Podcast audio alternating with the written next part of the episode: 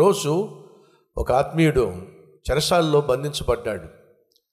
ఎలా తప్పించుకోవాలి? ఎలా బయటపడాలి? నాకంటూ భవిష్యత్తు ఉందా నేను బయటపడగలనా? అని చెప్పి తను ఎంతో నిరుత్సాహపడిపోయాడు. నిరుత్సాహ నిస్పృహ పడినప్పుడు తనకు ఒక చీమ కనిపించింది ఆ చీమ అక్కడ ఉన్నటువంటి అన్నపు మెతుకును మోసుకెళ్ళే ప్రయత్నం చేస్తుంది. చేవ ఎంత ఉంటుంది చెప్పండి? అన్నపు అన్నం మెతుకు చెప్పండి? అందులో చెరసాల్లో పెట్టేటటువంటి అన్నం కొంచెం దడ్డుగా ఉంటుంది. ఆ అన్నం మెతుకు ఎత్తుకెళ్ళే ప్రయత్నం చేస్తుంది. కానీ ఆ అన్నం మెతుకు కదలటల్లా ఒకసారి వచ్చింది అన్నం మెతుకుని కదిపే ప్రయత్నం చేసింది కదల్లా రెండోసారి వచ్చింది మళ్ళీ దాన్ని కదిపే ప్రయత్నం చేసింది కదల్లా మూడోసారి వచ్చింది దాన్ని కదిపే ప్రయత్నం చేసింది కదల్లా ఈరోజు మనలో కొంతమంది పరీక్షల్లో విజయం సాధించాలని ఒకసారి ప్రయత్నం చేస్తే పాస్ కాకపోతే సెకండ్ టైం ప్రయత్నం చేసి పాస్ కాకపోతే థర్డ్ టైం ప్రయత్నం చేసి పాస్ కాకపోతే ఎవడు చదువుతాడు? వదిలిపడేస్తారు ఉద్యోగ ప్రయత్నం ఒకసారి చేశారు రెండు సార్లు చేశారు మూడు సార్లు చేశారు నాలుగు సార్లు చేశారు రాలేదని చై నాకు అసలు ఉద్యోగం చేసే యోగం లేదు. యోగం లేదా?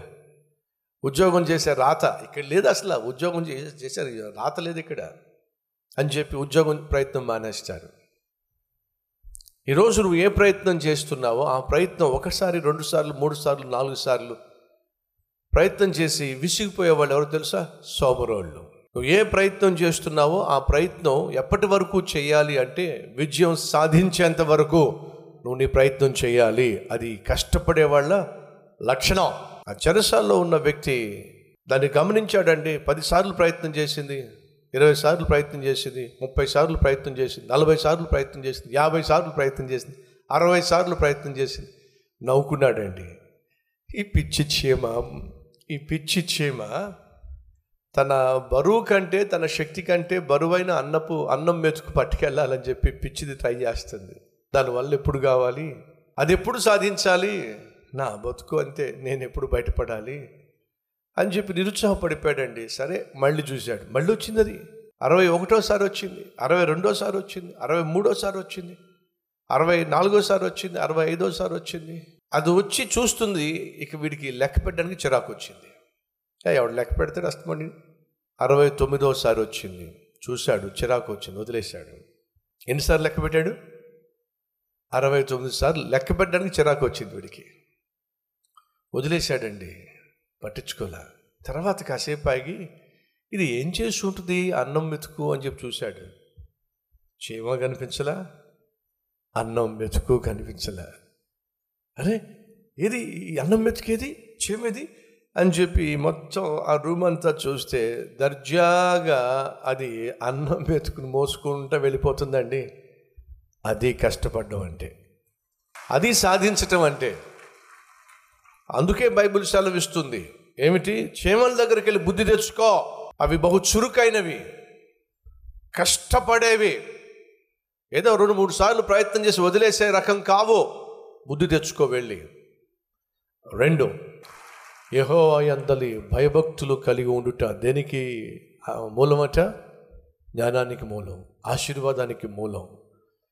ఈరోజు నువ్వు భర్తకు భయపడకపోవచ్చు భార్యకు భయపడకపోవచ్చు పై అధికారికి భయపడకపోవచ్చు. దయచేసి విను పరలోకముందున్న ప్రభువుకు మాత్రం దయచేసి భయపడు.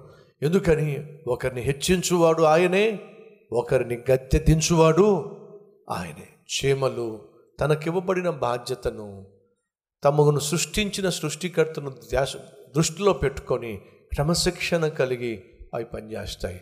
రాజు రాణి బిడ్డలు శత్రు రాజు వచ్చి వీళ్ళని పట్టుకెళ్ళిపోయాడు. వాళ్ళని చంపేయబోతున్నాడు. కానీ ఆ రాజు కనిపించింది అతడు కూడా రాజే కదా రాణి కదా రాణి బిడ్డలు కదా రాజు రాణి బిడ్డలు కదా ఉట్టి పుణ్యాన్ని చంపేస్తే ఏముంటుంది? ఒకసారి వాళ్ళని ప్రశ్నిద్దాం వాళ్ళ మనస్తత్వం ఏంటో చూద్దామని చెప్పి వాళ్ళని పిలిపించాడు.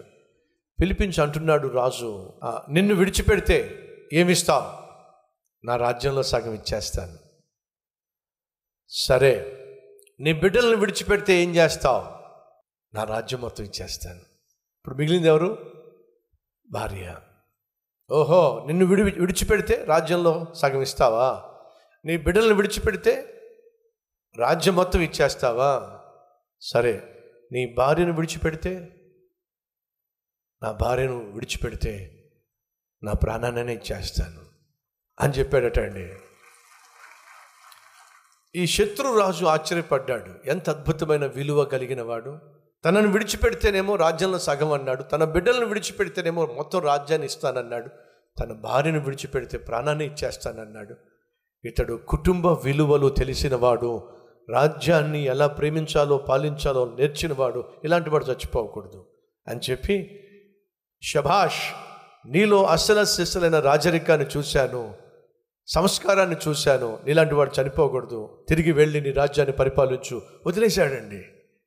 రాజు రాణి పిల్లలు వస్తూ ఉన్నప్పుడు రాజు అడుగుతున్నాడు. తన భార్యను చూసి ఆ రాజు ఎంత టీవీగా ఉన్నాడో చూసావా అని అన్నాడు. ఆ రాణి అంటుంది చూడలేదండి. చూడలేదా? ఆ రాజు సింహాసనం ఎంత బాగుందో చూసావా చూడలేదండి. ఆ రాజు ప్యాలెస్ ఎంత అందంగా నిర్మించారో చూసావా చూడలేదండి. మరి ఏం చూస్తున్నావు నువ్వు? అప్పుడు ఆ రాణి అంటుంది నా కోసం తన ప్రాణాన్ని ఇస్తానన్నాడు చూసారా అతని మీదే నా కళ్ళు ఉండిపోయినాయి అండి ఇంకేవి నాకు కనిపించలేదండి అని చెప్పింది. ఏమంది? ఎదురుగుండా ఉన్న రాజు కనిపించలా రాజు సింహాసనం కనిపించలా రాజు ప్యాలెస్ కనిపించలా తన కళ్ళు ఎవరి మీద ఉన్నాయో తెలుసా అండి?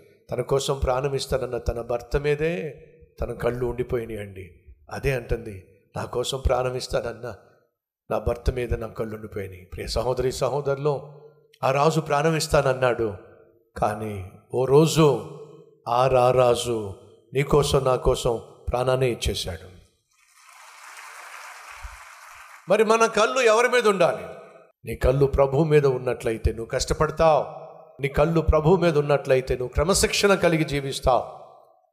నీ కళ్ళు ప్రభు మీద ఉన్నట్లయితే కాలము ఎరిగి ప్రయాసపడతావు. అట్టి కృప దేవుడు మనకిచ్చులాగును. కలిసి ప్రార్థన చేద్దాం. రండి ప్రార్థనలు ఏకీవించండి.